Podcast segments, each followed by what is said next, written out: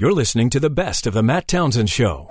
This is the Matt Townsend Show. I would suggest you forge more character. Your guide on the side. Uh, it's these interruptions that are there to teach you the lessons we need to live. This is the Matt Townsend Show. Dr. Matt Townsend on BYU Radio. BYU Radio.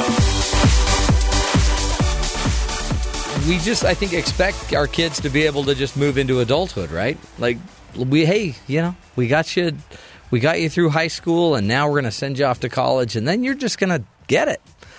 But there's probably so much more to becoming an adult um, than just maturing and just growing older, right? At some point, you know they're not very well prepared. If you've ever dropped your kid off for college, you probably realize, oh boy, I don't know if I ever taught him to iron.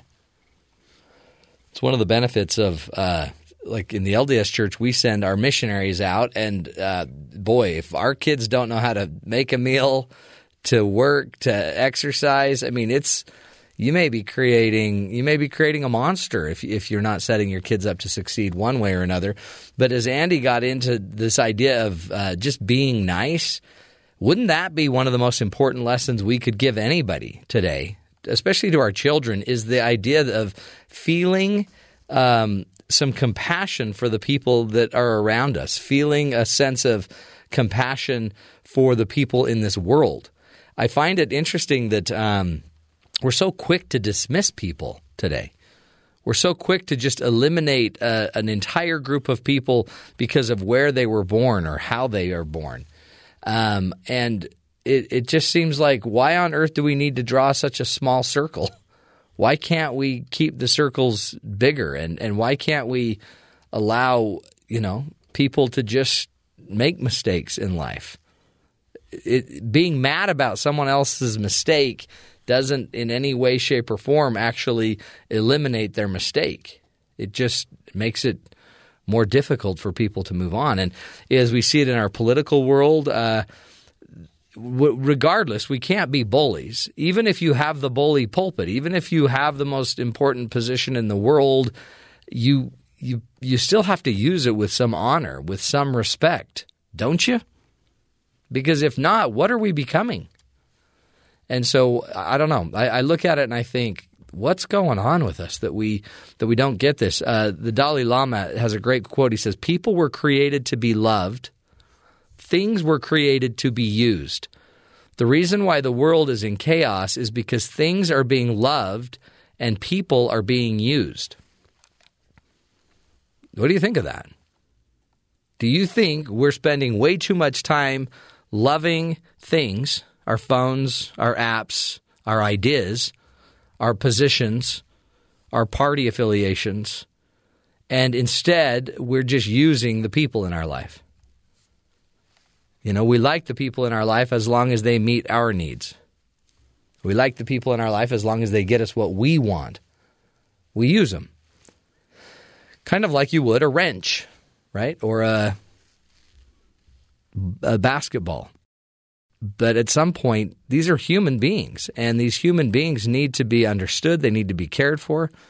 Have we got it backwards? I'd love to hear from you um, because, uh, really, at some point, we've got to stop seeing other people as just something that we can beat up or throw out or dispose of or build a wall around or ignore and instead start seeing people as you know human beings offspring from a higher power.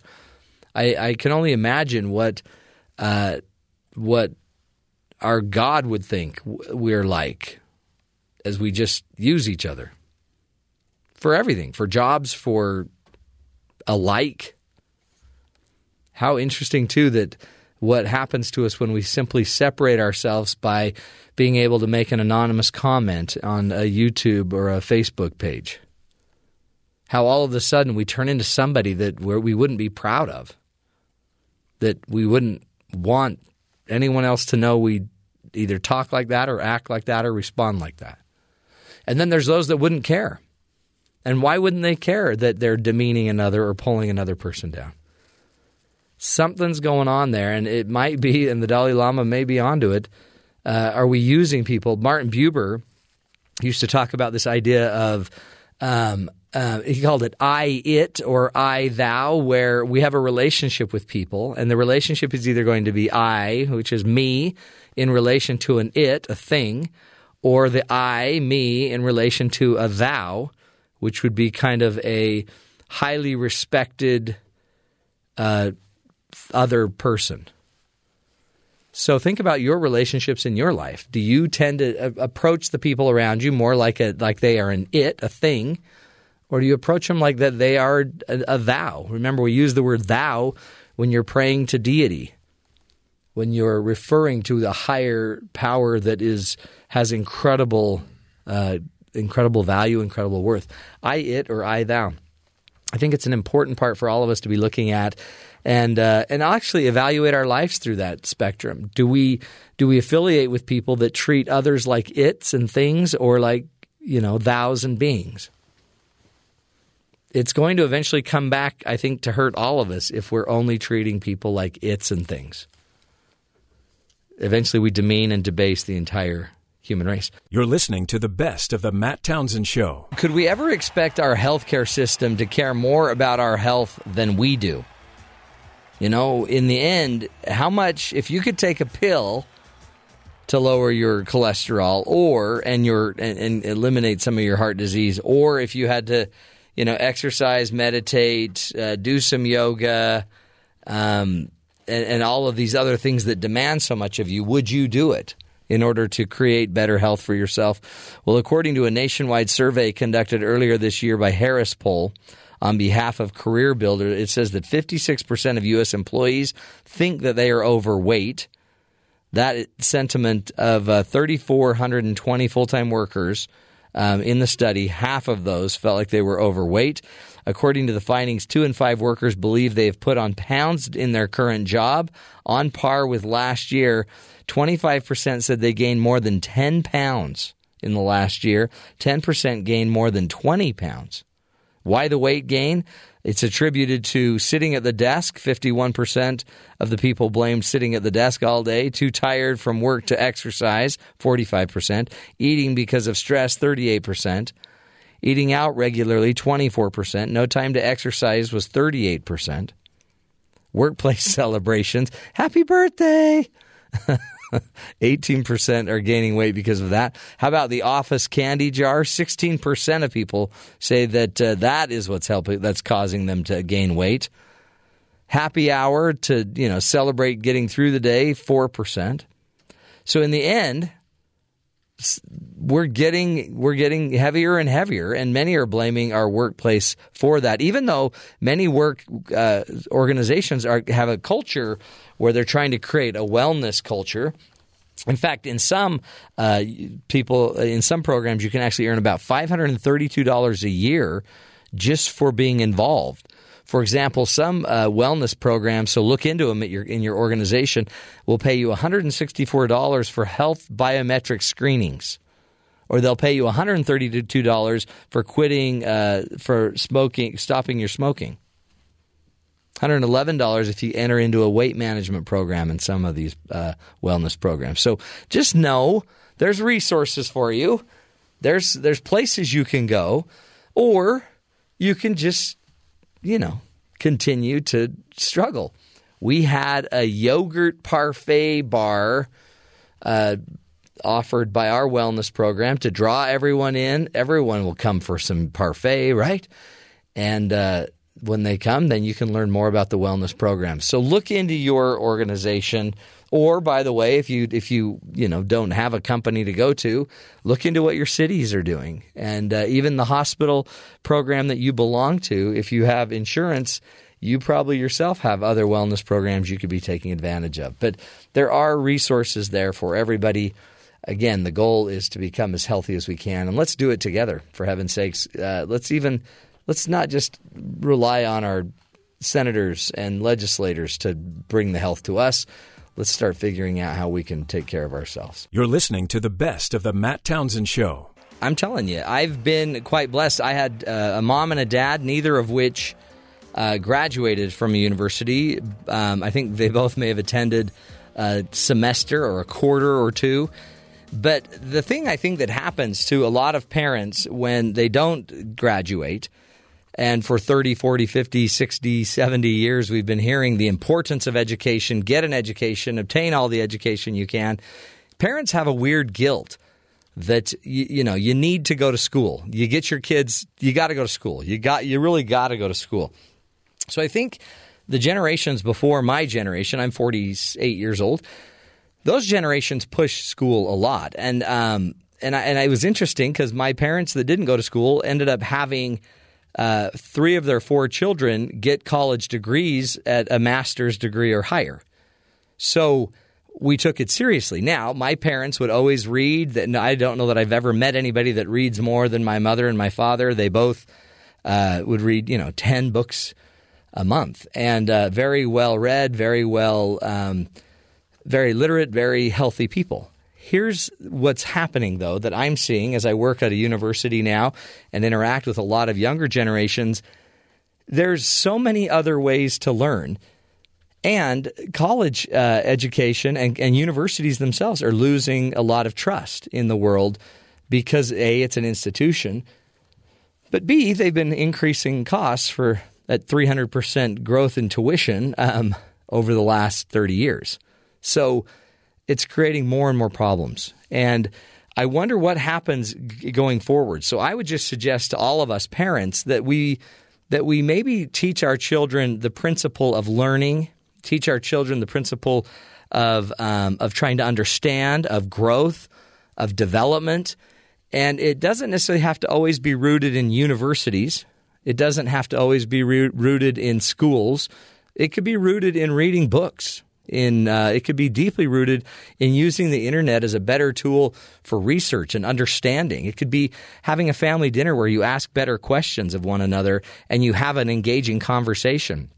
Don't tie learning only to a university. Teach your children the principles of learning, of growth, of questioning, of curiosity. These things I believe will serve them long term. I have a son right now that could make uh, more money than probably any of my kids that are in college. Um, simply because of his talent set and what he's learned on the internet about running the internet, editing for the internet, music for the internet. He just he's he's got it. And there's not I'm sure I'm not sure there's a lot of things he could learn at a university um, except those principles. But just because you go to a university doesn't mean you get those principles of learning and curiosity and uh, quality and values. So be careful. Teach the principle, and then it, you can still push going to school, but make sure that they're they're trained up in the learning principle, and in the being curious principle, and in respecting everybody. Why not raise everybody if we can? Why not make universities free to everybody so we can raise our entire society to a higher level?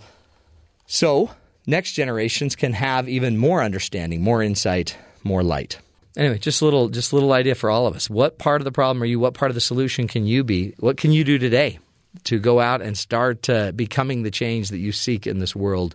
As Gandhi taught us. We'll take a break and come back, continue the journey and the discussion. This is the Matt Townsend Show, doing what we can to help you be the good in the world.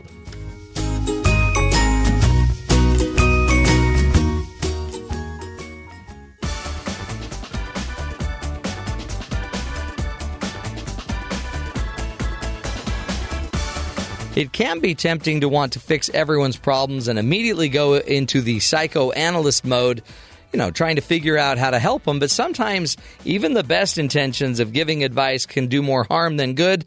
Today we have Richard Joelson joining us. He's a clinical social worker, psychotherapist, and author of the book Help Me, a psychotherapist's tried and true techniques for a happier relationship with yourself and the people you love. He's joining us from New York to teach us why unsolicited advice can ruin relationships and how we can communicate better. Richard, thank you so much for being with us. Well, thank you very much for having me. Glad to be with you. How do we know, you know, when it's a good time to give the advice and when we should just listen? How no they don't always make it that easy for us, you know, by asking for our, our, our advice. Well, that's true. I think that we have a tendency to assume that when somebody shares a problem or a dilemma, they are looking for something, and I've discovered many times over that very often when someone talks about something that's troubling them, they really want an ear more than a mouth. Yeah, right. Um, I discovered that in a session many years ago. I'm a pretty interactive therapist. But this particular session, I was virtually silent the entire time. I said maybe three words in the hour. At the end of the session, the patient said to me, Dr. Joelson, this was one of the best sessions we've ever had. Mm. Thank you so much. I really appreciate it. You were extremely helpful. That was my cue to know that all I had to do was just listen, be empathic, tune in to what was being shared with me, and that was more than the person needed. It's so true. And we might feel like a driven or a compelling need to keep talking, um, but really the healing might come in just letting somebody else talk and let and you just empathize, understand. Exactly. I, I wrote a piece called "Just Don't Do Something, Stand There," uh, and the the message of that piece was just listen and be empathically attuned, and you will be much more helpful and much more therapeutic to the person in stre- on distress than if you were to give you know five different recommendations and six different suggestions. Um, so that uh, that was a very important lesson for me as a person and as a psychotherapist, and I've used it ever since. Hmm. The other thing I do is that when I think that some sort of advice or something I can contribute is really indicated, I ask permission. I want to make sure that the welcome mat is out before I come in. Ah. So I will say, uh, Would you like to hear what I have to say about that? And sometimes somebody will say, This could be a friend or a patient. Uh, no, that's okay. and then I know that all they wanted was my ear. Yeah. But if they say, "Oh yeah, what do you think? What do you think I should do? How do you what, what do you think about my situation?" Then I feel as though I've been welcomed in, and my comment will be appreciated. Because, I mean, I even have people that ask for my advice, but they still want to just they want me to listen. Exactly. But but they're they they ask for it because that's how they might start the conversation, right? They're just trying to get you in. Well, it's it's sort of almost uh, people take it as an implicit request, which it sometimes is and sometimes isn't. Mm. Uh, there was a person recently who was struggling with the fact that after a year uh, since his wife died, he was having trouble taking his ring off his finger. Uh, it was sort of a way to keep her with him, and he was very comfortable to uh, have the ring on his finger. He was beginning to date after a year, and several people voluntarily suggested that it was time for him to take the ring off. Hmm. He should take the ring off. Why is that still ring that ring still on your finger? Don't you think it's time to remove it? He was upset, he resented it, he felt misunderstood and unhelped. Hmm. Um, that's not what he was looking for. He was just looking to share his struggle about what to do with a friend or Right. a colleague. And instead of it being, instead of it, I mean, it's in a way giving him the advice, just put the ring on tighter, right? It's just like, okay, nobody understands me, so I need, I miss her because she's the only one that understood me or whatever. But You're, you're not. You're absolutely right. That's exactly the reaction he had. Gee, I think uh, this is they're trying to take her away from me. Is the way he responded. Mm. yeah, Rather than suggesting I take my ring off. It's, so slower is faster in this situation. Like That's right. we're trying to be That's right. efficient. Like just get the ring off your finger, but you've got to do it with them, not against them. But people are very surprised when they get that kind of a reaction that says, I didn't want that, or it's not helpful, or I wish you hadn't said that. Hmm. They're very surprised and sometimes wounded by what they perceive to be a lack of gratitude or appreciation for the wisdom of their advice. And the funny thing is, is even if it were right advice, it, it didn't work because it didn't move them further toward where they needed to be. I mean, That's right. It so- was unsolicited. so even if you're right, if you do it the wrong way, it's not going to work. Well, another that's right, and another problem is that people have a tendency to get very invested in the advice they give, Mm. And they get upset when that advice is not instantly accepted. Um, you know, it could be as simple as, you know, honey, do you think I should wear the red dress or the blue dress? He says the red dress. She then decides on the blue, and he gets upset Right. because you know his wisdom was obviously not heeded and he doesn't understand why he was asked in the first place well his suggestion his response helped her to decide Hmm. that was the value of the uh, the information he was actually asked for but people get upset when they give advice and it's ignored as they see it So maybe there's a better way. So instead of asking for advice, you could just ask for some give me your give me your insight, give me your opinion. Not I mean, advice almost implies that I might take it. That's right. But and, and I guess that in the end, a lot of people aren't asking for advice. They're, you're just giving it to precisely. them. Hmm. What um, what are some other things we need to watch out for when when giving advice? I mean, it, seems like uh, like you said, a lot of us, you know, are very possessive about the advice we give. We we want it to be taken and heeded. Um, are there other rules about giving advice we need to pay attention to? Well, I think sometimes the advice we give may be a little too much about us and not enough about them. Mm. So that we are bestowing our knowledge, our thoughts, our ideas without being sufficiently tuned in to the particular needs of the other individual. And that can also feel as though the advice is misguided or or aimed poorly or particularly unhelpful because it may be what that person would do, but no way would it be the thing that the listener would do. Mm. So I think we have to be especially sensitive. And advice, you know, people are very, very. Um, you know, I had a, I had a patient who couldn't decide whether to date somebody, so she surveyed her friends, and she found out that five of them sh- thought she should continue the relationship, and five of them thought she should discontinue the relationship. So she came in to have me break the tie. Oh, wow. And I said to her, Well, what do you think you should do? And she said, I have no idea. She really hadn't consulted with herself. She mm-hmm. had just surveyed her support network and wound up being no better off for the trying than, and in fact, more confused. Mm. Um, and it even an appropriate question in the first place. You're right. And boy, you look at that and you think so half of them are going to be bugged or offended or wrong on this decision and now for the rest of her life if she stays with the guy half of them are going to think oh that was a big mistake that's right that's right i mean that's why you got to be careful what you say right because that's people right. and what amazes me is is that people do listen they do take your advice i mean not always but uh, there's a lot of people that do what you say. Well, that's that's part of the problem, and it can be ruinous to a relationship. Um, there was a, a patient who was having serious difficulty with his romantic partner, shared that dilemma with his sister, and rather than listen and consider and ask questions and help him think it through, her immediate response was, "Well, why don't you just dump her and get somebody else?" Mm. Uh, that was about as unhelpful as she could have been.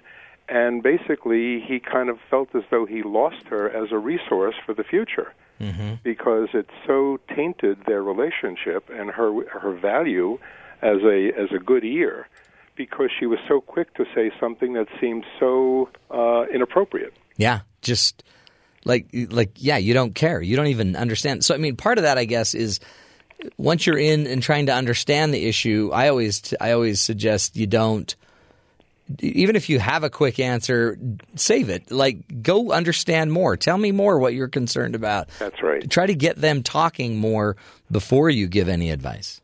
Well, it's really about helping the person decide for themselves. Right. That's the best one can do, whether that's a therapist or that's a friend or a colleague the best thing you can do is sort of facilitate the decision making on the part of the individual and not sort of preempt them by bestowing your advice or your knowledge first.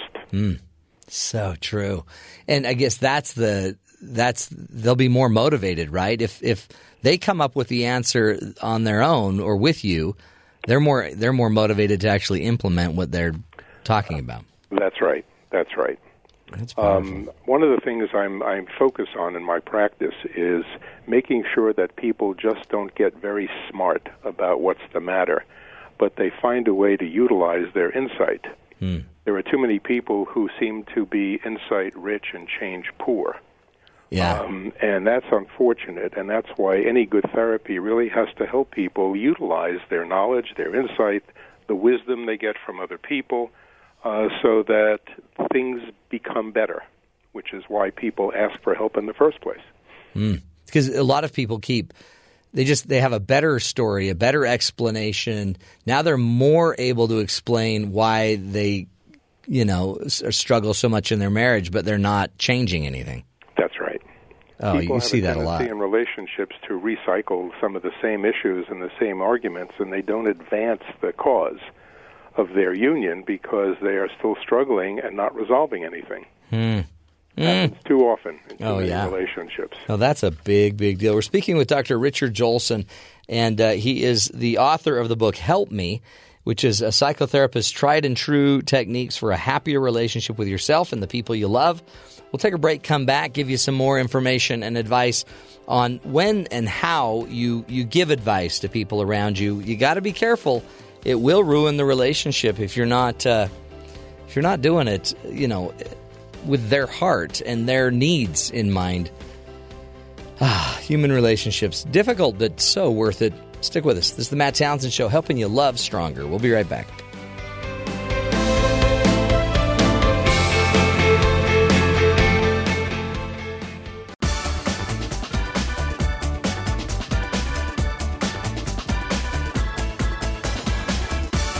Welcome back to the Matt Townsend Show. Joining us is Dr. Richard B. Joelson. He's a psychotherapist and author of the book Help Me, a psychotherapist's tried and true techniques for a happier relationship with yourself and the people you love. And today he's talking about uh, how you need to watch out for unsolicited advice and giving unsolicited advice because it may end up harming your relationship. Uh, Dr. Joelson, thank you again so much for being with us. My pleasure, Matt. Talk about um, in your book. One of the things that you mentioned is a, is listening patience. The um, just I, I guess explain it to us. What is and how do we go about developing listening patience? Well, one of the things I've observed, especially in working with couples, is that very often people look as though, seem as though they're listening, but really are not at all. Uh, they may be formulating their next comment, uh, developing a response to what's being said, defending against what they don't like hearing from a, an upset partner. And so they very often don't really take in the information and process it. Uh, when I've observed this sometimes, I've said to a partner, Would you please repeat what you just heard from him or her? And often I've discovered that they simply cannot do it. Right.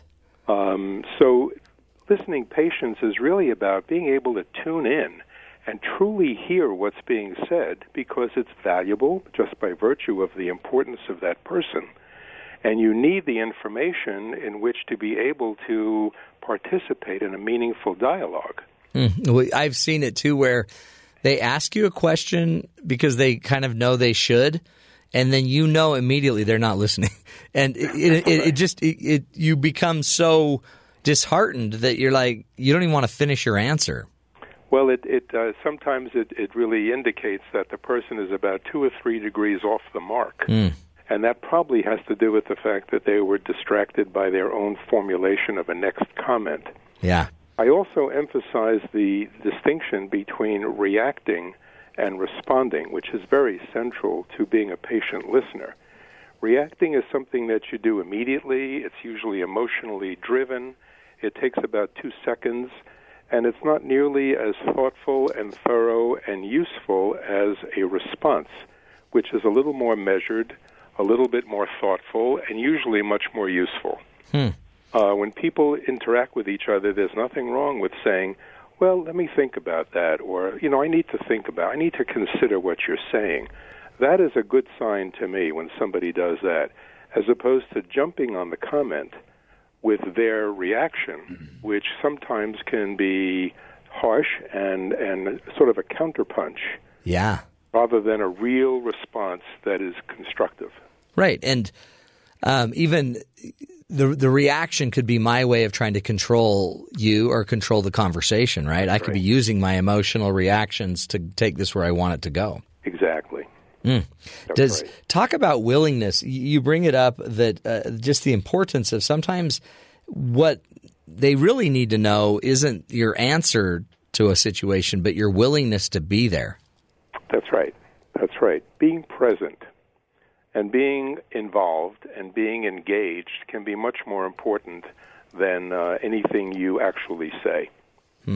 It's sort of like the issue of um, a, lot, a lot of couples. Uh, one partner will often complain about the unhelpfulness of their partner.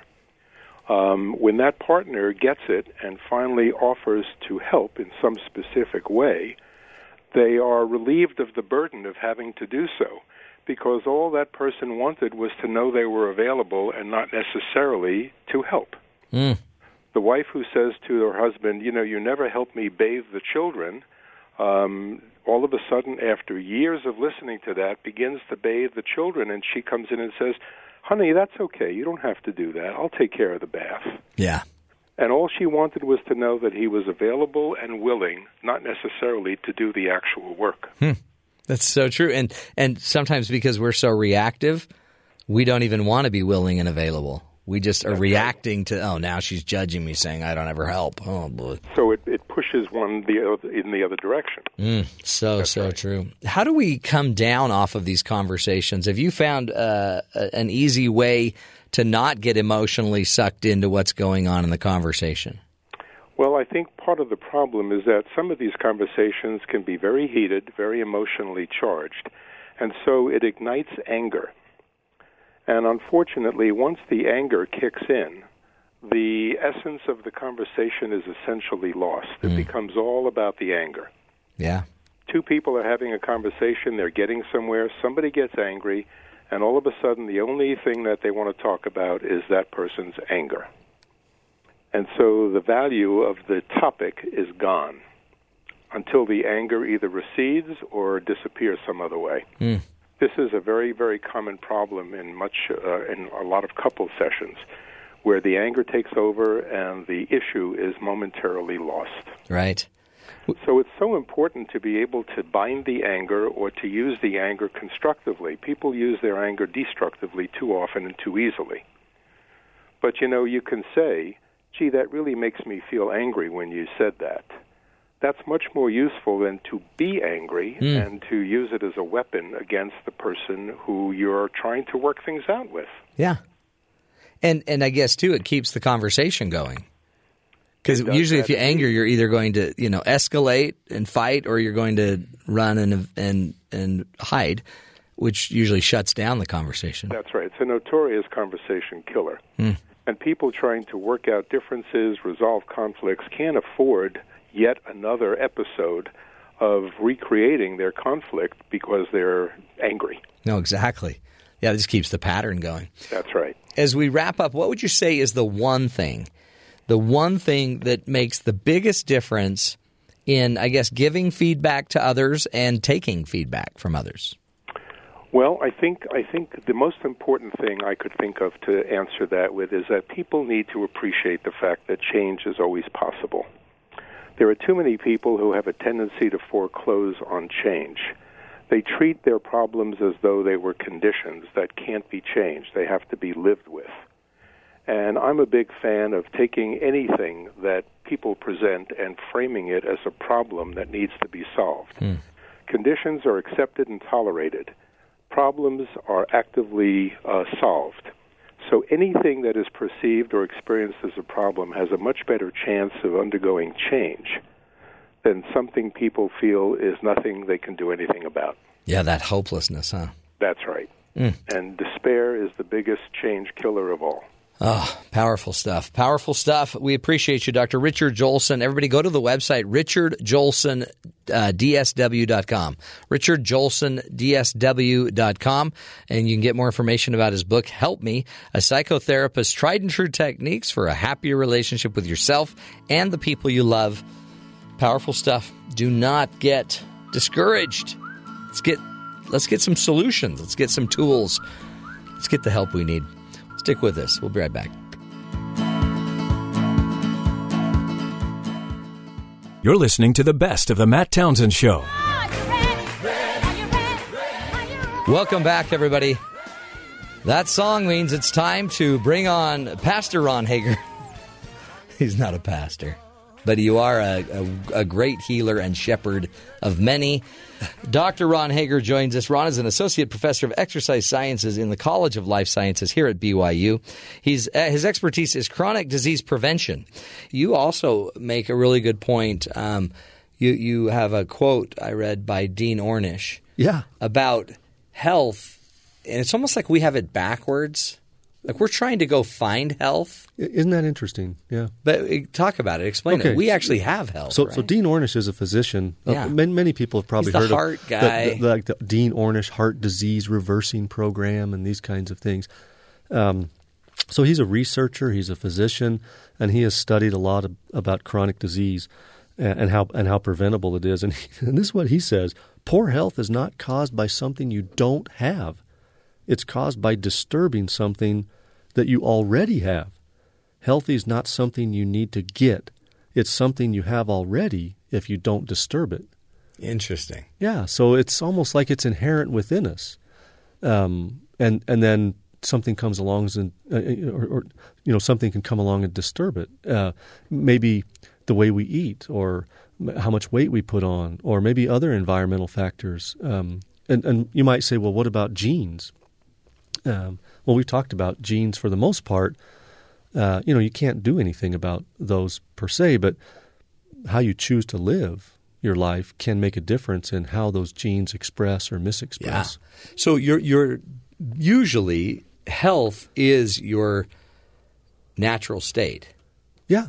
until you I mean- disturb it. I mean, that's where your body wants to be, right? Right. It's like that's how you were made.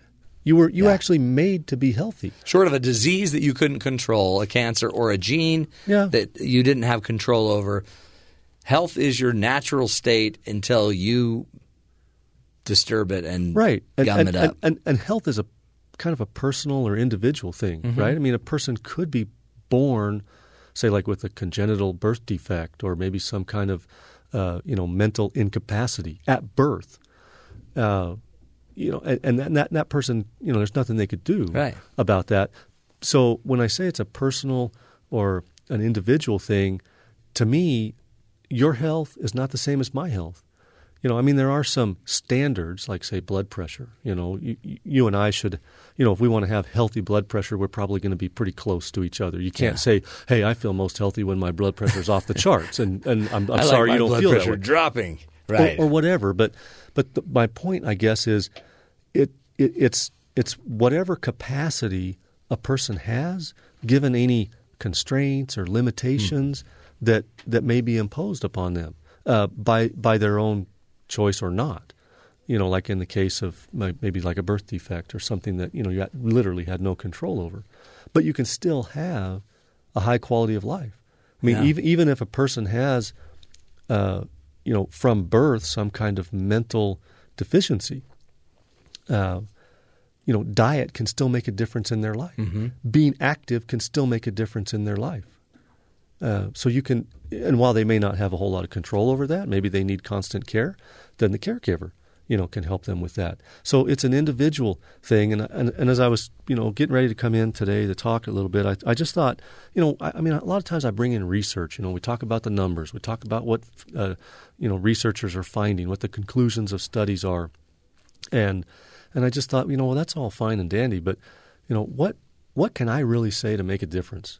You know, mm-hmm. is there anything that I can teach or express or or say that, that might make a difference, you know, for a person? And and that's kind of what I, I guess what I wanted to talk a little bit it's about. It's almost motivation. It seems like you could throw statistics at it, and it doesn't seem to motivate people. No, still, not, not I really. mean, I mean, it does some. Some are kind of tuned for that, you know, and they, they kind of live by the statistics and die by the statistics. Yeah. But, but for other people, you know, they're not into all that number crunching and counting things, and you know, their their, their brain doesn't organize things that way. Um, so I, I wanted to just you know mention a few. Well, I wanted to mention another quote because as I've talked about this idea of health being kind of an individual, personal uh, kind of a thing. Uh, here's here's another uh, quote from a, a Harvard Medical School psychiatrist. Uh, he said, "The patient should be made to understand that he or she must take charge of his own life. Don't take your body to the doctor as if he were a repair shop." But isn't that it's, it's Yeah. like you said earlier? We kind of have this backwards right? you know and it's about individual personal responsibility and then uh, the last quote i'll mention then we can talk about what we can do from uh, another physician every man's disease is his personal property yeah that's that's that's pretty potent statement That's very potent. Yeah, so think about that. Every man's disease is his personal property. Yeah, but it's yours. But but generally speaking, I don't think most people accept personal responsibility for how they feel. They take their body to the doctor as if the Mm-hmm. doctor were a body shop and say, "Fix me up, doc." Or they take their meal to a restaurant to be given the meal, and, it's almost like you and I were talking about restaurants. I'm, I'm picking Yeah. Doctor Death Preventer's brain. Like, what do you order at this restaurant? What what do you order at this restaurant? And it's it's interesting your choices. Some of those, like if I ask somebody out there, what do they order at? Uh, like a TGI Fridays or an Applebee's, some name brand place, they'd kind of know what they'd want on the on in their order. Yeah. You couldn't even really answer some of those because you're like, oh, I don't really go there. Yeah. Well, because there's not a whole lot good there to eat. Well, there's a lot good, Well, okay. just not good for you. I guess, guess we got to clarify that point, right? And, but and I- yeah, and- that's it. That, that's yeah. your you you go and you own this, And I agree with that. right? Yeah. I mean, some people even go to the restaurant and they're like, "There's no healthy choices on this menu, Yeah. so have a double cheeseburger." Yeah. Well, and it's kind of funny. I, think, and I know because I've been there. I'm not. I'm not pointing fingers. I'm pointing at myself. I know that there was a time when I would go to a restaurant, and for whatever reason, the mentality or the mindset is free license, right? Mm-hmm. Yeah. This is special. This is an occasion. Yeah, I'm, we're I'm spending money. Nothing matters. Yeah. I can do whatever I want. Right. I mean, tell me any other time in your life when that's ever been a good idea. Right. Well, like, like driving. Okay, uh, it's a special night. I'm just going to drive crazy tonight. Yeah, right. you Nobody know. does that. Yeah, I know there's a hairpin curve up ahead, but I'm going to see if I can take it at hundred. We'll see what we can get out of it. Yeah, no, nobody does that. That's true. Right? well, I guess that's the difference, though, right? We we think of that's crazy. Well, I've often thought about our health as being principle based. Mm-hmm. Uh, I remember a quote I heard from George Washington. Well, I didn't hear it from George Washington. Wow. I, I read it. You have lived a long time. It was in a book. Um, uh, he said something like a, a principle is an immovable object, not a temporary inconvenience. But Huh. but how many times do we set aside principles of health for special occasions, for celebrations, to adapt to our mood or our emotions? Uh, so I've often thought, you know, if I, if people could think more about their health as principle based, things that they really believe in, things that they don't change based on circumstances or uh, events in their life. They, this is just who they are. you Love know? it. Yeah. So That's great advice yes. So so that might be something you know that can help a person. by your good friend George Washington. Yeah. The uh, this next one, avoiding counting or uh, drinking your calories, is one I've taught my kids. Yeah. They hate me because of you, Yeah. Well, it, but it- we may save their lives. It, it's a tough one, but you need you really need to reduce uh, consuming your calories through drinking. Now, some research shows that that you know you could take an equal amount of calories that you drink or that you eat. Like let's say, you know, however many calories are in an orange, and you could also drink that much orange juice. So same number of calories, Yeah. but your brain does not process it the same way. It might have something to do with. Uh, you know, neurons signaling the digestive process that actually begin with chewing and what goes on in your Yeah. mouth. But when you just blow stuff right by your tongue and your mouth, right down into your gut in a liquid form, It's uh, going to want. Oh, I didn't think it just keeps wanting more. yeah, and, and your brain doesn't even like respond your the same counters are off. Interesting. But it's a super easy way to overconsume calories as well. And Yeah. generally, the things you drink with calories are not nutrient dense; they're calorie dense. Oh, sure, Uh, and, sure. and I'm and I'm saying even things like. Uh, uh, you know, rice milk and soy milk. A lot of people Yeah, say, "Oh, they're well, so healthy." It's not dairy; it's healthy, so I can drink as much as I want." But it's also uh, it's got calories. it's also pretty calorie dense. Sports drinks, fruit drinks, juices, know, frappuccinos. All of the Yeah. you know the, the the caffeine that we're drinking, along with the milks and the sugars and everything else. Yeah, yeah. So, Hmm. so really look. um, So, what do you drink? So people say, "Well, what am I supposed to drink? Water?" Well, I guess, yeah. I mean, I mean, I mean, think about, Yeah. uh, you know, a thousand years ago or five hundred years ago or however long you want to go back. I mean, what were people drinking back then? Oh, pretty much water, Right. If I have water one more day, I'm going to die. A phrase you never heard 100 years ago, 200 years Right, ago. right. So this is an, an adaptation in our environment that has not been very conducive to Isn't our health. wild. Yeah. Our last one, we've only got about thirty seconds. Okay. What's uh, what would you? The last one is just exercise. Be physically Well, active. Yeah, to be physically active. Now, a lot of people say, "Well, you know, I can't afford a gym membership, or I, I you know, I can't afford a personal trainer, or, or I don't have an hour a day, you know, to do this." And and maybe their fit, their actual current level of physical fitness is a is a limitation. You know, they mm-hmm. say, "Well, I'd like to exercise, but what am I going to do?" Yeah. Well, go for a walk, and you might say, "Yeah, but I can't walk very far. I weigh 400 pounds, or whatever." so so walk for 10 seconds. Walk for 30 seconds. The next day, walk for a minute. At the end of a week, walk for two minutes. You do whatever you can. Yeah. You know, if you want to do some push ups before you go to bed at night, you say, oh, I'm a little embarrassed. I can only do one push up. Do one push up until you can do two. Yeah. And then do 10. And then instead of doing it once a day, do it, uh, uh, or, or I mean, once, Once a a week. week, do, it, do, yeah. do it, do it twice. Then work up. So you work up, you, and you cool. change your diet, you change your activity habits, and you do it very small steps, and you do it according to what you can manage and what you can handle, and then you ask yourself, is this making a difference? Love it. And if it does, keep doing it. Keep doing it. Dr. Ron Hager, thank you so much. And uh, folks, let's just take one of his ideas. Let's, I'm going to start with the one push up. I'm starting it today. We'll take a break, folks. Stick with us.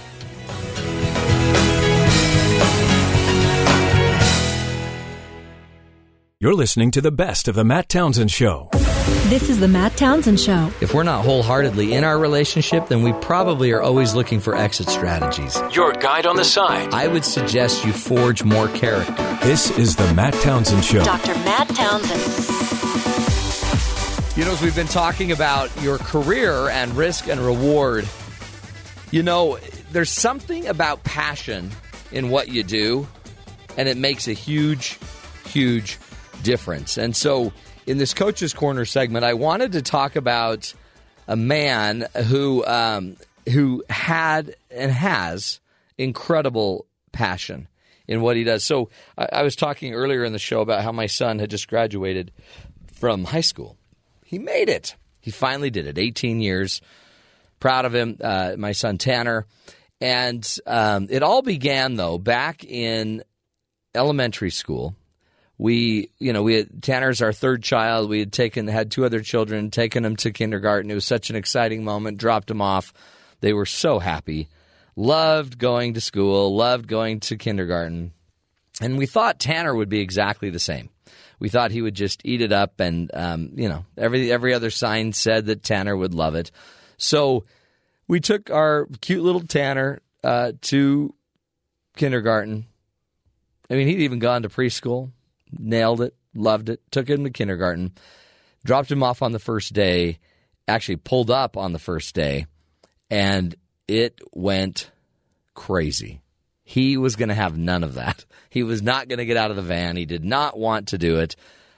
Fought us, fought us, fought us. We carried him in, sat down. He wouldn't stop clinging to us. It was all over us. And it was interesting. I mean, it was like, what? What is going on? And you know, as a parent, you're like, come on, just just go, just go. And you're basically tearing your child off of your leg and throwing you toward the mean teacher. So we did this every morning for his first week. And then we'd end up staying and, and we and every time we tried to leave, he'd chase us down and scream and cry and cry and cry. Lots of stress, lots of anxiety. We went and met with the school counselor, and the school counselor says, you know, he has a little social anxiety. The big key is you just need to just leave him and go. You just need to get out of here, and we'll take care of it. And then that's hard as a parent because you're like, oh, I don't want to leave my son, and da da da. So finally, they we just created this plan where we were going to pull up in our car and open the door, and basically they were going to grab our kid out of the car. Now, who do you have grab the child out of the car? Well, the principal. The principal of this school was David Visciarelli. And he was the greatest man ever. And so when I think of somebody that had passion for his job, he loved these kids. And he would stand at the front of this elementary school and he just helped us get Tanner out of the car every day, basically for a year. And for the first little while, he'd go kicking and screaming. But eventually, really quickly actually, within a week or so, David Visciarelli, Dr. Visciarelli, would open the door. He'd say, Hey, Tanner. Tanner would look at him like, ugh. And they'd walk into Dr. Visciarelli's office.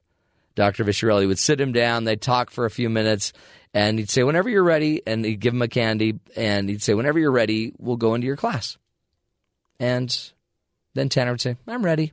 And then they'd walk into the class. That happened for the rest of the year, basically. Dr. Visciarelli, one man, changed my little boy's life. And I remember when he uh, left elementary school, um, it was like we were so appreciative. Actually, Dr. Visciarelli changed schools. And when he was leaving, we said, Tanner loves you. You need to always know that. We'll invite you to his graduation. Lo and behold, my son just graduated. And at a, at a party for the high school kids, somebody comes up to my son and says, "Are you Tanner Townsend?" And he says, "Yes." And he he says, "I'm David Visciarelli, Doctor Visciarelli." And he came up and found my son as an 18 year old boy who had overcome that anxiety and had graduated and was graduating and is, now was really good at you know social situations and anxiety and is handling his anxiety and dealing with it and Dr. David Visciarelli, one person, you know, changed a life immensely. That is the passion we all need in our career, where you, sure, you can change different locations, but Dr. Visciarelli chased down my son, not only when he was a preschooler, kindergartner, but also he came back to chase down my son as an 18 year old to see full circle what had happened folks when you're in your when you're in the the role you're supposed to be doing it doesn't matter what the role is. Not everybody's going to be an oprah. Not everybody's going to be a president of the united states. You might just be a teacher or a principal but you're changing people's lives like dr visciarelli changed my son tanner's life. He changed our entire family's life. For us he will always be held up as an iconic example of somebody of passion that just is doing what's right and he is a is a fantastic role model. You all have the ability to do that at your own work and your own workplace. When you are doing what you do uniquely well, it doesn't matter what the job is. You're offering something to the rest of the people around us. One of the reasons why so many of us are down and out about our jobs is because we're dealing every day with so many people that are down and frustrated with their jobs. So will you please just take the challenge that Anne Kreamer gave you and I'm giving you right now? Let's go find our passion. You don't have to leave everything and go start it. Just go start it casually. Go start finding other ways to figure out what your song is that you need to bring to this great uh, big ball of mud. Dr. Visciarelli, thank you for uh, being a, a wonderful role model for my son and for my family. Uh, truly, you are a hero of our family. You're listening to the best of the Matt Townsend Show. You know, we just learned a lot about uh, how the breakups impact us. Maybe it's some of those breakups that are keeping people from wanting to move forward and date anyway. I have a lot of clients that come and talk to me, and they're like, "Oh, is my is my millennial or my young adult ever going to get married?" And you know, as somebody that looks over, you know, a desk every day from a young millennial? The answer to that is obviously no. No, they're not. It's never going to happen. At least this one's not. At least this one's not. Even if you make all the ice cream in the world, Ben, it still may not happen. But a lot of people are like, that's fine. That's fine. I don't want my kid married yet. You know? Interesting. Uh, we've had we've had some great guests on recently um, that of course, you, you don't need to push your kid to get married, but there will be a point where you'll be thinking, seriously, are you ever going to get married? When is this going to happen? So we wanted today to, I wanted to spend a little bit of time in the coach's corner talking about marriage. Marriage. And it, when you think about it, it's not always, you know, it's, it's not always that we we just are choosing not to get married. I mean, there are a lot of reasons why people aren't dating, aren't getting married, but there's there's certain things that have to be there. And and if somebody wants to get married, there's four needs I teach that have to be in play. You you, you got to have you got to want four things while you're dating to create I think some movement. The first one is you got to be you got to want to be in the game. Um, and we had uh, a great expert on, Brian Willoughby, here from Brigham Young University, that talked about uh, a few uh, a week ago or so about the fact that so many people are missing the market They're not even in the dating game. They're just not in it. They may have taken themselves out while they're finishing a program, you know, they're finishing their degree. Many people decide that they're not even going to date seriously until they are older, until they have finished school, for example. Or some will say, I'm not going to date seriously till I'm through my first year of law school or until I'm done with medical school or until I've, you know, until I finish this program or this certificate or I'm back from an internship. And the minute you set that that goal in your head that you're not going to do something until then, you may be removing yourself from the game. In the end, you've got to you've got to be available when people are available. And I think a lot of us, uh, and especially and we're doing them for good reasons. There's a lot of uh, kids that go on LDS missions and they remove themselves for two years to go on an LDS mission, and they're not in the dating game for two years. Now, many people would say, "Well, I know, but that's fine. But you'll come back and there's other people to date." Well, except um, a lot of times you date who you know, and you date your the people from your cohort, the people from your age group. And when you pull yourself out for an extended period of time from an, an age group and a, and a group of people that you know, you actually might be shrinking, or the, the size of the market around you might be shrinking as you're out of the game. And you just assume you can inject yourself back into that market and all of a sudden find your partner. But that may not always be the case. Like uh, like Brian Willoughby was teaching us, the ideal age for the happiest marriages, believe it or not, are ages 22 to 25. We've talked about other research on the show that said if you got married at 29, you'll you'll be the ha- you'll have a good marriage. But the research shows what you'll have is the least likely marriage to divorce. That doesn't necessarily equate to the happiest marriage. Happiest marriages with the least likely chance of divorcing happen between 22 and 25. And again, if you're planning on, if you're 27 by the time you're deciding to get married, you may be, you know, out of the market, out of the game. So there's something going on, obviously, because people are choosing to get married older. Another reason is simply because they they're they don't necessarily have a pro marriage role model. For example, uh, their parents are sitting there saying, "Do not get married young. Don't get married young. Get just wait, wait." Get your degree. Once you've got your degree, so even the parents are pushing wait to get the degree. But then, parents, if you're pushing your children to wait, then you shouldn't be surprised when they do. Make sense? You can't really have it both ways. Yeah, but you didn't know this guy, Matt. This guy was such a loser. You did not know this guy. So, if you want to promote marriage in your life with your kids and your young adults, then you've got to be a pro marriage parent that might also mean you've got to like being married yourself. If your kids see that you hate marriage, that might be another reason why these millennials are saying, I don't know if I want to go there. My mom hates it. My dad can't stand it. If you don't make marriage look appealing, then why would we expect people to do it? So one of the benefits of being a millennial today is you you've seen how your parents have handled their lives. So that may be one reason you're choosing not to be in the game is you never had a pro marriage role model. You never had somebody that saw the benefit or the need or the love of it. Another reason um, that uh, we've talked about recently on the show too is that you got to want it. And there's a big uh, issue with attachment that they're finding out that your ability to attach to another human being is probably one of the most important skills or tools you've got in your life. Do you feel like, just as you're a listener today, do you feel like you have a really strong ability to connect in and attach in a healthy way to another person? Do you feel like you're healthy about it, or do you feel like you're more desperate for them, needy for them? According to the research, uh, some of the latest research that uh, Dr. Vinita Mehta shared with us a while ago is you've got um, about uh, since in the last 20 years, since about 1988, that the that people have become more unhealthily um, attached. So 60% of the people today have an unhealthy ability to attach. They don't attach well. Which was weird because 20 years ago, it was about 50% had an attachment issue. Only 50% had an attachment issue.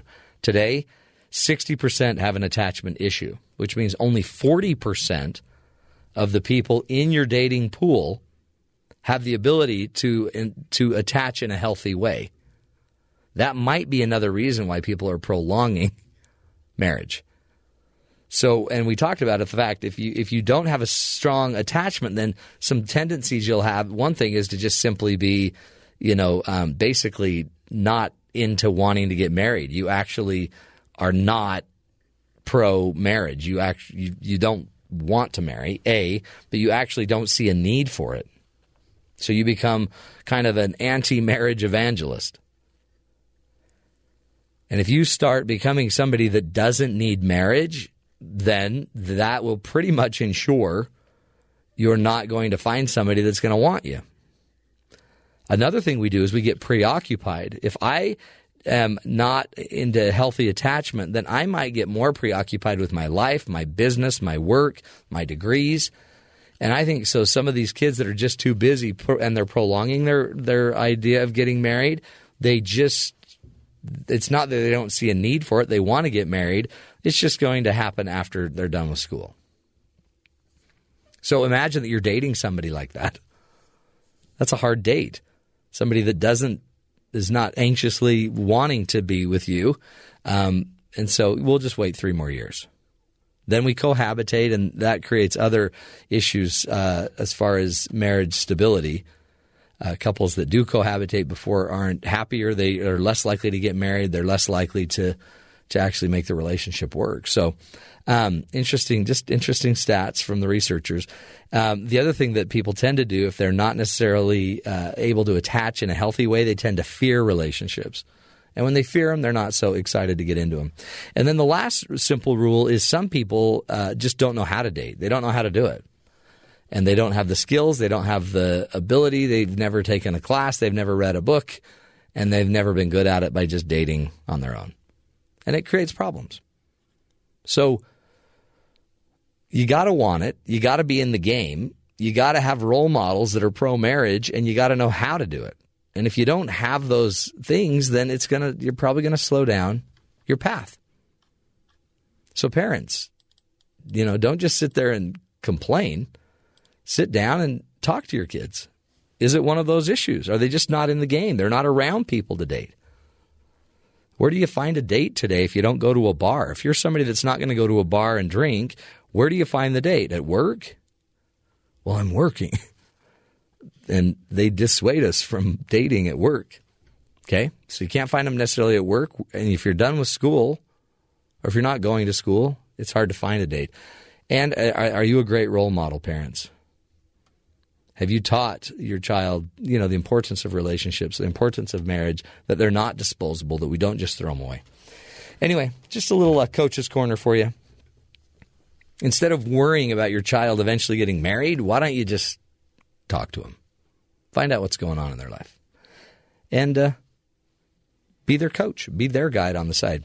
Stick with us. This is the Matt Townsend Show. We'll be right back.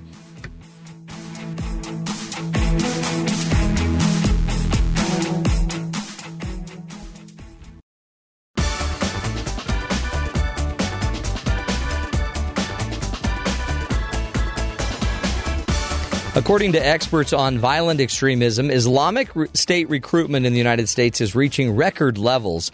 ISIS recruiting efforts have shifted their focus to young adults and even younger teenagers. Daniel Koehler, director of the German Institute on Radicalization and De Radicalization Studies, believes that mothers are an important resource in combating violent extremism. And he joins us today from Germany. Daniel Koehler, welcome to the Matt Townsend Show. Hello, thanks for having me. Great to have you, and uh, loved the article we read about you um, in the Huffington Post. Um, radical extremism, we hear about it. It really is uh, the the foundational, I guess, ideology paradigm tool used. Um, it seems like to uh, in the in the terrorist um, you know arsenal. And and one of the things that I think is fascinating about what you're doing is you're you're trying to figure out how to minimize and eliminate radicalization um, at, at, kind of the grassroots level. Talk to us about what you're what you're doing, Daniel. Yeah, that's absolutely correct. So what I do is I work with those individuals who are called and research associate gatekeepers. These persons have a close, positive relationship, emotional relationship with the person that might be at risk of radicalizing. It can be the parents, brothers, sisters, childhood friends, colleagues, employers, so anyone who has some form of positive relationship with the person. And we know from many studies that these associate gatekeepers, these close friends, uh, associates, family members are the ones recognizing a radicalization process first. We know that even for phenomena like lone wolf terrorism, where mm. we think that people radicalize completely alone and no one recognizes it, in the vast majority of cases, there is someone, a friend, a family member, who, who would say afterwards, there was something, I recognized something, there was something strange. My brother, my sister, my son, my daughter changed in a certain direction, but I had, I had no idea what to do. I had no help. I had no, no one to help me interpret the signs and, and know what to do about it or against that. And this is what I do I provide specific training for expert counselors and advise governments to build family support programs to assist families and communities in recognizing a violent radicalization process as early as possible and to give them the tools to prevent anything further from happening so that the mm. person radicalizing further because we know that communities and families are our first line of defense and we need to empower them. We need to strengthen them and provide them with the tools and expert advice that they need. Love that. That is because we've heard about it over and over. These these a lot of these people feel estranged. They feel um, disconnected from their communities, especially here in the United States. I know that's what we hear here. Um, talk about because really there's there's you you mentioned there's three different approaches that a country can take prevention, repression, and intervention. And many times we end up going more on the prevention and repression side of uh, extremism and of um, uh, just just I guess this this indoctrination, but it, but you're you're really focusing on the the front line of intervening, finding these people, and really training the family members that are close to them, empowering them, and giving them somewhere to go to get the resources and the help they need. Yeah, that's right. Because when when we are looking at people radicalizing, uh, we need to work with these individuals and these families and communities that are affected. We cannot arrest or kill our way out of violent mm. extremism. It simply won't work. And we can, of course, and we should, of course, invest more in prevention and education against extremism. This is what is currently happening, at least. Uh, this administration has done a lot to pour a little bit more support, financial support, in some communities and, and model cities to build some prevention projects. But what we need is we need to support families who are affected right now with their sons and daughters thinking about going to Syria and Iraq or having made the attempt to travel to Syria and Iraq or even looking into other extremist groups like neo Nazis, for example. We've seen a massive upsurge in, in far right or hate, hate crimes and far right violence in the United States and other countries, Western countries as well. It's not just the United States. So we need to do something about those individuals who are right now radicalizing, who are right now turning violent, who are right now engaging in violent extremist groups, uh, or making the attempt to join even terrorist groups. And for that, we need to look at intervention. Intervention style programs address the root causes or the motivational aspects of a person radicalizing. We ask what drives that person. Sometimes it's frustration or the disintegration. Sometimes it is the quest for justice and honor and dignity and pride. Sometimes they are uh, simply driven by uh, humanitarian aspects. They want to help defend women and children in Syria and think Western countries don't do enough uh, for their brothers and sisters. Or sometimes it's just fear and anger. So there are many, many different mm. aspects, and we need to provide families and communities, first of all, with understanding and assessment. We need to have experts available that can assess the situation. How far has someone progressed into violent extremism, and why? so that we can hand tailor an individual approach and help the families and communities because they are the ones who are most legitimate to suggest alternative solutions to adjust to, to suggest simply changing the ways and and there we can help the families and we can help the communities because if if the if the child or the youth or the teen or the adult, you know, whatever reason, they're, if they're feeling not integrated, ostracized, then that's a different approach than if they really want better humanitarian service for people in Syria. You, but you need to go in and assess it and figure out why this person is leaning toward radicalization or being radicalized, and then intervene. Exactly. That's powerful. Exactly. I've worked with yeah, I've worked with teenagers uh, who had high school degrees, later on university degrees, came from well well-off families, and they didn't feel left alone. They they had all the perspectives, all the future perspectives that you would wish for in, in our countries, and they still chose to go to Syria because they wanted to achieve something else. They wanted to build a new state. They wanted to to uh, deliver humanitarian aid and help human beings, and they simply thought that in a Western country. They could not do that.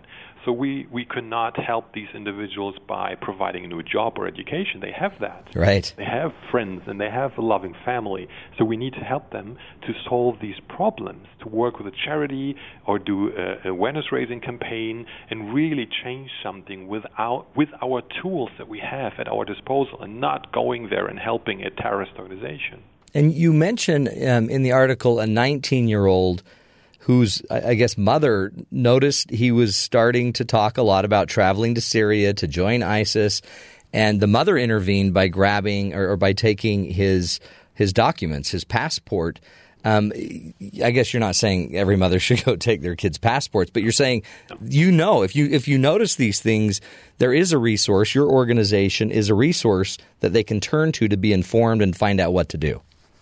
Exactly, because uh, in my in my experience, many parents recognize something. Many mothers actually know that something is going wrong, and they obviously want to protect the children. Sometimes they overreact or they react in a counterproductive way. And radicalization or recruiters, these groups, they work with these provocations. They want these kind of escalations within mm. the family because that would prove to them and their recruits see even your own mother stands between you and your honorable goals. Even your own parents do not understand you as uh, a true Muslim. Only we understand you. Only we are the ones supporting you. So they would deliberately provoke these kind of conflicts in the family and use them as a proof that they are right. So we need to help the families to understand where not to fall for these provocations, where to take out the steam of this very sophisticated psychological process. ISIL has an own recruitment handbook that they train their recruiters on, and it is very sophisticated. They have a five-step process, and they, they wouldn't even mention the term jihad until the fourth stage. Hmm. They are actually very much concerned about building a positive emotional relationship with their recruit so that they can turn this relationship against the family, against the friends, against the school. And this, for this, they, they take time. They are very careful not to step in between the recruit and his or her family in the early stages. So they're very careful about that. What we need to do is we need to protect these bonds, these emotional bonds between the gatekeepers and the potential recruit, so that we can help them not to fall for these these provocations. Man, we knew ISIS. We knew that they were advanced, you know, financially. We knew that they were strong so, on social media. I didn't realize they had such a structured ideology and, and psychological approach to bringing to radicalizing it. But it's so it really is. This is the first time, Daniel, I've heard of a, of an organized group that's psychologically equaling and taking on ISIS. That's powerful. Yeah. So what we do is um, we we are engaging in a form of psychological warfare. We're turning their own recruitment psychology, which is trust based, yeah. against them. So I'm working with those individuals who have that trust that ISIL desperately wants to have. Uh, we are working with the mothers who have taken care of the children when they were sick. We're, we're working with fathers who, who caught them when they were falling as little children. We are working with childhood friends and teachers, those individuals who have that trust that ISIL wants to destroy, and they want to have that kind of trust because otherwise it's very hard to convince a teenager or a 16 year old, 14 year old to leave everything behind and try to travel to Syria and pick up a gun. Mm-hmm. So this is a very sophisticated psychology, and, and ISIL has turned that psychology into a mass product. They have written the book, they've published it. It's it's freely available. Every everyone can read it, mm-hmm. and this is why I'm so stunned astounded every time that actually we in the West and experts and policymakers we fail to study our own enemy. We fail to look at what they actually want to do. And I've studied radicalization processes in the US and in Western Europe and in other countries, and I can tell you the vast majority of them are by the book radicalization process. They are almost all the same, Mm-hmm. the way how they work, the mechanism behind it. And this is no surprise because they use a book, they have a handbook for it, and they use the same approach all and over because it's more effective for them. That is so. It's true. It's uh, and it actually it, it it seems like a no brainer. We should be understanding the psychological side of this, and, and I think you're right because it's easier to just let's just make it a military option. Let's make it a border, an immigration issue. We make it every other issue, but the issue it is. Uh, we will take a break. When we come back, we'll continue the discussion. If you want more information about uh, what um, uh, Daniel is doing, you can go to girds.org, G I R D S.org, girds.org, and uh, we'll get you started on that. When we come back, we'll find out what we can do and the process of de radicalizing um, another person and the importance just families, neighbors, friends, close ones have. Uh, to, to making a change in this. Stick with us. The Matt Townsend Show, helping you be the good in the world. We'll be right back.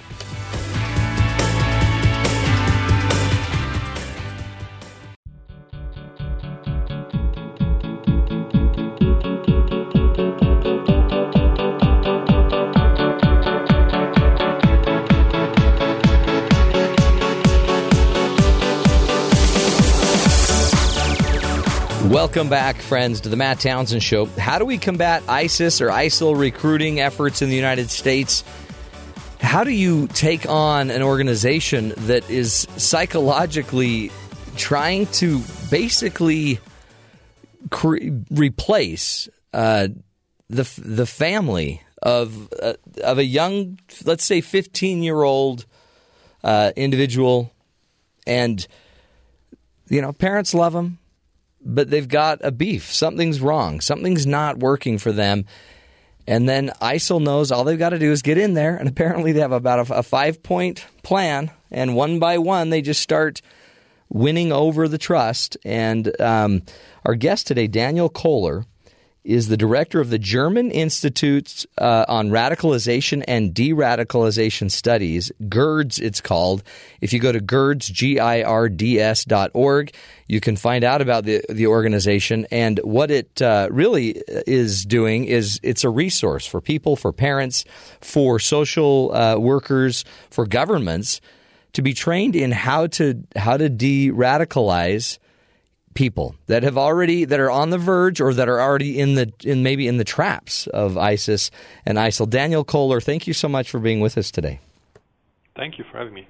Talk about um, so if, if I'm a parent and I'm noticing that my child and maybe give us some of the the more obvious signs that my child is maybe starting down the the process of radicalization what do I look for and what do I do? Who do I call? How do I get a hold of your organization? And then talk me through what your organization will do. So, uh, currently, when we look at the more obvious signs, for example, if they share clear ISIS or ISIL propaganda uh, on Facebook or Twitter, if they use ISIL terminology, if they, for example, call their friends green birds, which is a reference to uh, ma- martyrs, actually, or if they uh, more and more um, reject other interpretations of Islam, if they practice takfirism, meaning if they call other Muslims uh, infidels or non-Muslims because they're not practicing correctly, if they start meeting uh, with specific Salafi preachers, are more and more fights and arguments in the families about specific political issues like in Syria, Iraq, or if they uh, do not even say Syria but Asham, which is obviously the geographical denomination for the Salafi understanding or the, the caliphate there, um, and, and these kind of things. If they more and more uh, reject the family, if they more and more reject alternative interpretations, if they have a very wave-like behavior, if they have peaks, energy bursts, where they go out and do a lot of activities that are centering around religion and faith, and on the other uh, part they have lows that almost look like a depression or frustration. They don't get even out of the bed. They don't sleep well. They don't eat well because they're so concerned in their own ideology with a certain problem, the suffering, for example, of women and children in Syria. They're constantly pushed forward by a radical group, either online or offline, to look for new solutions, try out new things, and then they are directed, obviously, to performing the hijra, which means uh, leaving a Western country and traveling to a Muslim country, in this case, Syria or Iraq. So these these signs are the more obvious ones, and there are more subtle ones as well. And radicalization, violent radicalization, is a complex psychological process. So we don't know for each and every person how they react uh, in a certain situation, but we can get close to identify what, what might happen. If you look at the fact that these experts that are trained, these social workers or family members, uh, parents that have lost their children and now are doing family counseling themselves, they have seen that before, and we have studied hundreds of cases in the last year. So for these kids, it's the first time they're radicalized. For us, it's it, it's it's a it's another time that we've seen another case. Mm. We see that these elements, these behavioral elements, they pop up all the time. So we, we can identify a number of radicalization factors, and we can actually assess very well how far someone has progressed so far, and if there's a high risk of someone thinking about going in the next couple of days or making the attempt or if they're in the early stages of radicalization. And this is very important. So if you would contact me either online or reach out to me in any other form, I would try to connect you to a program or counselor in your vicinity that I've trained. Um, I've trained family counseling programs in Canada uh, and in, in the U.S. in Minneapolis, for example. I've trained probation officers, so individuals that can help you assess the situation, or I help you myself. So I would try to find out as much as I can about your situation. You would describe your situation to me. What is actually causing the concern? I would help to provide you with an understanding. What is happening right now? Is is it my understanding as well that there's actually a reason for concern? Is there radicalization process or not? Might there be other reasons for the behavior or for your concerns? Um, and if if I see the risk of a radicalization. I will help you to understand what drives your son or daughter towards that group, what might he or she find attractive, and what could be easy ways to um, to take out the steam of it, to provide alternative solutions, and to not let the situation escalate. So I would teach you how to spot certain provocations. I would tell you or offer certain alternative ways to react to them. Um, understanding, in my perspective, is one of the most important things that you have to offer. When, when, because when families do not understand what is happening, they get afraid, they panic, they don't know what to do, and usually they react very uh, protectively or repressively. They take away passports, they lock them up, they uh, they say you you're not allowed to go to a certain place, meet with certain people, or go to a certain mosque, which is obviously the exact reaction that a group like ISIL hopes for. Right. So they could always say now they are cracking down on your true faith. They are not even respecting your faith, and we're not doing anything harmful. We're just giving you the opportunity to live out your faith and uh, doing something good for others. And this is what you said in the beginning. They are actually trying to replace the, the biological family with a spiritual family, with themselves. So they want to be the ones that can interpret the whole world around these kids and teenagers and not the family members. And this is what we actually have to be very careful about. I mean, this is it, it, this is the first time I've heard it uh, placed this way, Daniel, and I think it's so important because this is a psychological process. It's it's basically it's manipulation. It's just pure and simple. But I mean, this this can happen. I guess if it wasn't ISIS, this could happen. This could be a boyfriend, a boyfriend trying to do the same thing with a girlfriend and pull her away from the family. And but it's it's not healthy, and psychologically, we, we need to we need to attack it, like you're saying, psychologically, not just demonize a religion or throw you know not not make this even a religious thing per se, as much as a psychological manipulation of another human being. Absolutely. Uh, I am very much um, saying that for most of these kids, it's not about theology. It's not about religion in the first place. This later on, it might come, Yeah. but it's nevertheless very ideological. Um, ISIL has a core narrative. Uh, it's a very easy narrative that says basically Islam is under global attack by the forces of evil. The only solution to that is to make a stand and fight back as your individual duty as a Muslim. You have to protect your brothers and sisters. You have to perform jihad. And thirdly, the only vision, the only future that you that is worthy striving and, dying for is uh, to build the caliphate, the perfect mythical home state for all Muslims. And this is what they tell these kids over and over again through videos, pictures, their magazines, individual conversations, sermons. And this ideology, this core narrative, you don't need to be very theological about it. You need, you need not to study the roots of it, where it comes from, to really uh, include it in your life or to, to be persuaded about it.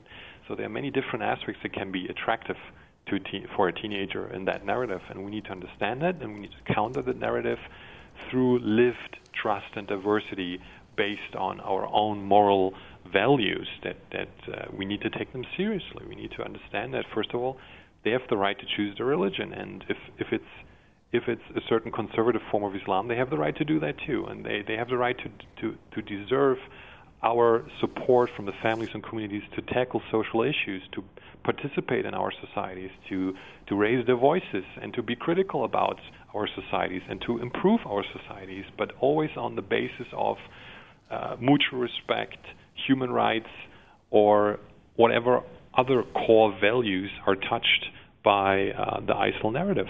Because any rejection, any escalation, any if if you turn angry toward them, uh, every one of those validate kind of the religious belief that see God, we're doing God's work, and when we do God's work, the dark side will always come against you, and now your parents have become the dark side. Yeah, that's correct. I'm not saying that we, we need to cuddle no. Islamists and, and terrorists back into our societies. It is a soft soft approach, absolutely granted. It's almost like therapy anyway, right? Therapy's soft and understand not soft, but it's understanding, it's it's dealing with the real issue instead of just the fear. Right, but we also need to show them that we take our own values seriously and we're firm on them, that we're consequent on them, uh, that we live out our own values of diversity and pluralism, and that this system of giving these freedoms to everyone is, is the strongest and most powerful uh, political system that we have mm. uh, on the world currently. And we need to convince these teenagers.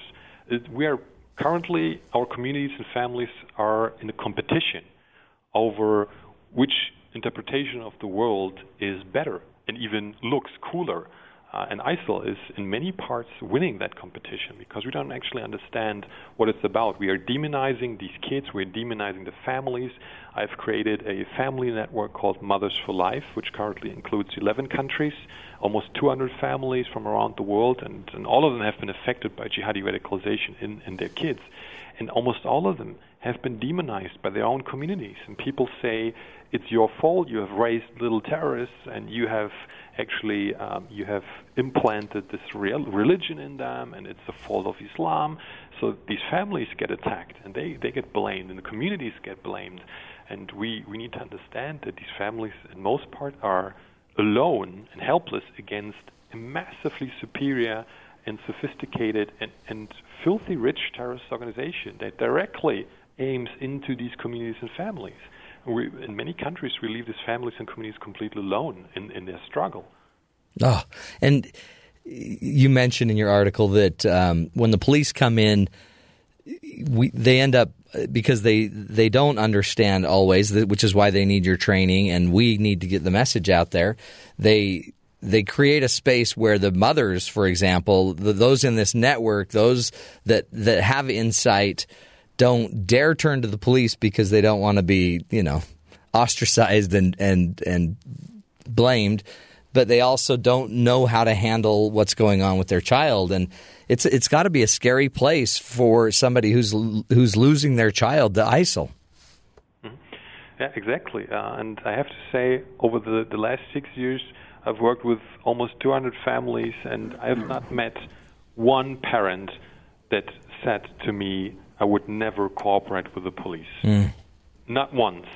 What they say is, I don't know what will happen yeah. when I turn to the police. I'm afraid that they will criminalize me, that, that I will be seen as a subject, that they will arrest my son, and that they won't actually do anything to help me prevent him from becoming arrested.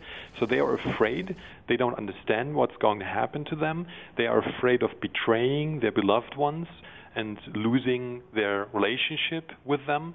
So there are many fears involved here. But what I do is I provide like a mentor or a bridge someone that can explain to the families listen, here's what you need to do. Uh, here's what the authorities need to do. It's their responsibility. This is what is going to happen, and here's uh, here's a way to help you steer the process. Uh, as a counselor, I would advise the authorities. I would advise the families. I would reestablish trust between communities, families, authorities, to figure out how far these families can go alone or with counselors, and when they actually need to bring in the authorities because it's actually preventing others from getting hurt. Uh, so I actually, through understanding and explaining, I reestablish trust of these families into the authorities. Powerful, powerful stuff.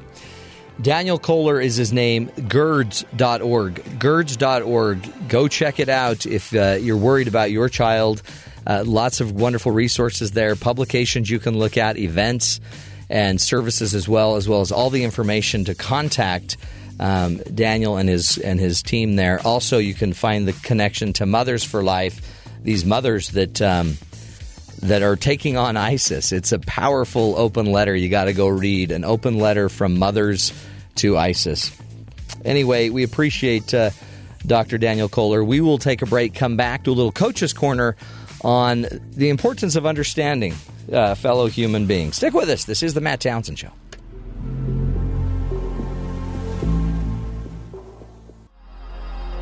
Because life doesn't come with a handbook, you need a coach. Here's Dr. Matt and his coaching corner. Play ball! Play ball! Hey, friends, um, powerful. It's still a human issue, right? I think we're going to find out behind every major problem in this world, every major conflict, disagreement that we have, it's just basic human issues behind it, including radicalization of our children. And again, amazingly, one of the great resources to impact radicalization are the closest relationships to that person. Uh, we've heard about the the the um, crazy shootings and uh, events where 11 were injured at Ohio State University it's real. And it's going to come back down to human relationships and and our own human psychology to fix it. Let's not just demonize it. By the minute we make it a Middle Eastern problem or a Muslim problem or an Islam problem, um, we're failing to overlook the fact that this is a human problem, and human problems are will eventually hurt humans. That's how we fix it, human to human. So if you have uh, a need, if you see somebody that's hurting and in need, get a hold of GIRDS, G I R D S dot org, and uh, do what you can to help. That's it, folks. We'll take a break. Be right back. This is the Matt Townsend Show, helping you be the good in the world.